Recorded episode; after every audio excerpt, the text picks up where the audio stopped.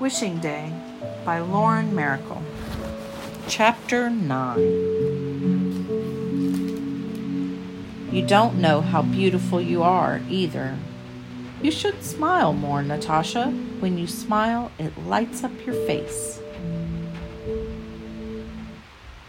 Natasha read it through twice. Then she dug in her pocket for the first note. She shook it open, and her eyes went from one to the other. She checked the handwriting, the funny little as, and the carefully dotted I. Is. She went back and forth until she convinced herself of the truth. There were two notes, both written to her, both equally wonder- wondrous. Hi, Natasha, someone said, and she startled it was Benton's best friend Stanley, looking round and puffy in a green down jacket that probably came from his parents' sporting goods store. Natasha pressed the notes together and held them at her side, hidden by her cupped hand. Hi, Stanley, she said. Her legs felt hollow, and although she liked Stanley, she wasn't in the mood for a chat. She willed him to continue on towards wherever he was headed. He didn't. He stood there, smiling awkwardly. They both smiled awkwardly until the fog lifted from Natasha's brain. Oh, right, she thought. School. She started walking, and Stanley fell in beside her. Their strides were some similar, which meant Natasha could neither pass him nor let him pass her without being obvious about it. I like your coat, he said. You do? she said. Her coat was blue and plain and made of wool. He nodded. Um, I like yours too, she said. Their boots clumped along the sidewalk. Natasha wanted to ask Stanley about Benton, but what would she say? Hey, Stanley, does Benton like me? So junior high. And even though Natasha was in junior high, she refused to be that undignified. Plus, she would never be able to get the words out. Never, ever, ever. She considered asking him about the bird lady, but ran into the same problem. You know that old lady who says coo ee and cluck cluck cluck? She imagined herself saying. The one with the bird in her hair? It wasn't really a conversation winner either. They arrived at school and parted ways, and Natasha's shoulders finally relaxed. When lunchtime came, Natasha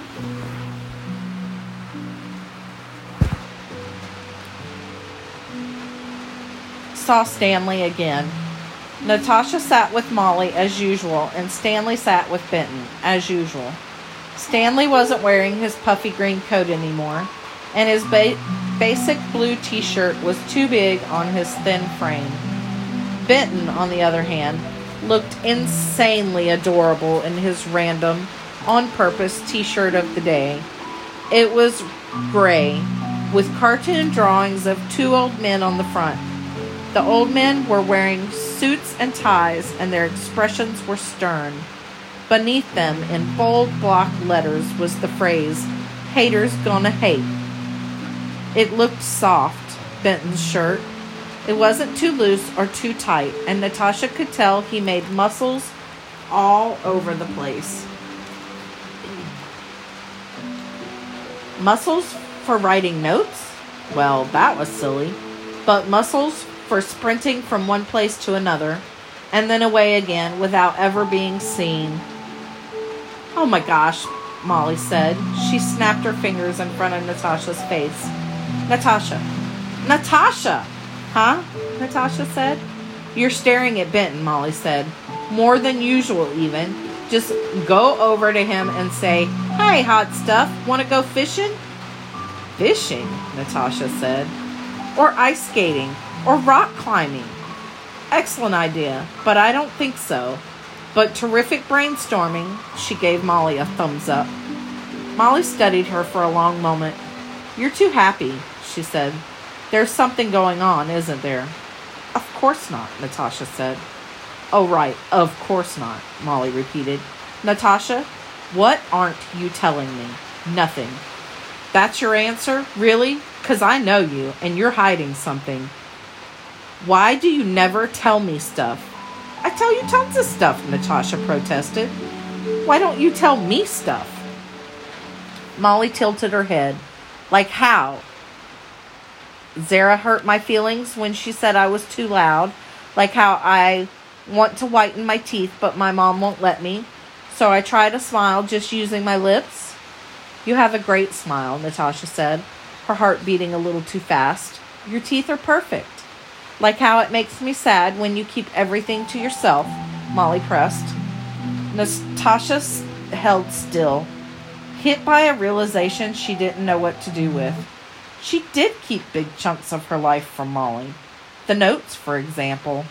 Why hadn't she told, told Molly about the notes? Molly, Natasha said. Molly rubbed her forehead. Then she sighed and placed her palms on the table.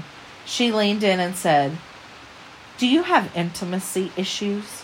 Is that why you keep everything locked inside?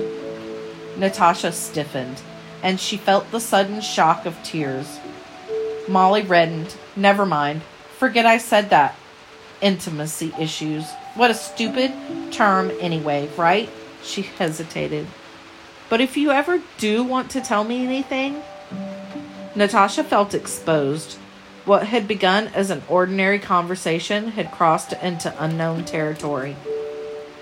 Natasha, Molly said. Her voice was small. Are you mad at me? Did I make you mad? No, Natasha said. Then why are your eyes all wide? Natasha's heart pounded. She took a breath. There is something I kind of want to tell you, but it's embarrassing. I won't be weird about it, I promise. You already know anyway, Natasha said. It's just, you're right. I do have a crush on Benton. Molly squealed. Molly, shh. That was my happy noise, Molly protested. You have a crush on him and you finally admitted it. I am so proud of you. She reached across the table and patted Natasha's head. Has anything, you know, happened between you two? Not really, Natasha said, although earlier in history class she'd asked Benton what set of questions they were supposed to be working on, and he'd said 5 through 10, and if you finish those, go on through 15. Oh, she said. Thanks. No problem, he said, and his easy smile had made Natasha's cheeks grow warm. Then that's our next step, Molly announced. To make something happen. Ooh, you should go over to him. I don't think so. You could give him your apple. Um, no. Why not? You could give him food because guys like food, and he would fall in love with you. You guys would be so cute together. You'd be Nabitten. Nabitten? Nabin? Ninton. Or I know Molly Cat clapped. Bentasha. It's perfect. Natasha tilted her head, weighing the sound of it. Bentasha. It did sound good. She was about to say so when Molly got a funny expression on her face. What? Natasha said. She looked where Molly was looking and her heart sank. Belinda Barry stood next to Benton, chatting and twirling her hair. She, is a, she was a hair twirling expert. Benton said something and patted the spot beside his lunch tray, and she laughed. Then she shrugged, turned sideways, and boosted herself onto the table. She perched on the edge and swung her legs. It doesn't necessarily mean anything, Molly said. Benton grabbed Belinda's feet. She was wearing big, fuzzy boots, the kind Daria hated. Her legs were bare and her skirt was short.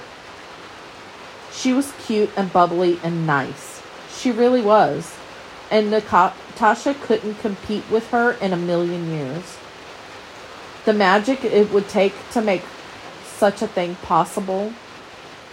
Belinton, she said, desolated. No, Molly moaned. Bentasha is so much better. A guy with even bigger muscles than Benton's sauntered toward Benton and Belinda. It was Dave Smith. He fist bumped Benton and ruffled Belinda's hair, reaching up a bit to do so. Belinda smiled and caught her hand in his hand in hers. She slid off the table and nestled up beside him. Oh my gosh, Molly whispered. Oh my gosh. Dave looped his arm over Belinda's shoulder. Belinda slipped her arm around Dave's waist. She rose up on her tiptoes and let him kiss her, a sweet, quick peck on the lips. Bedave, Molly said, turning to Natasha. A grin stretched across her face. Delinda, Natasha said. Molly held up her palm. Natasha gave her a high five.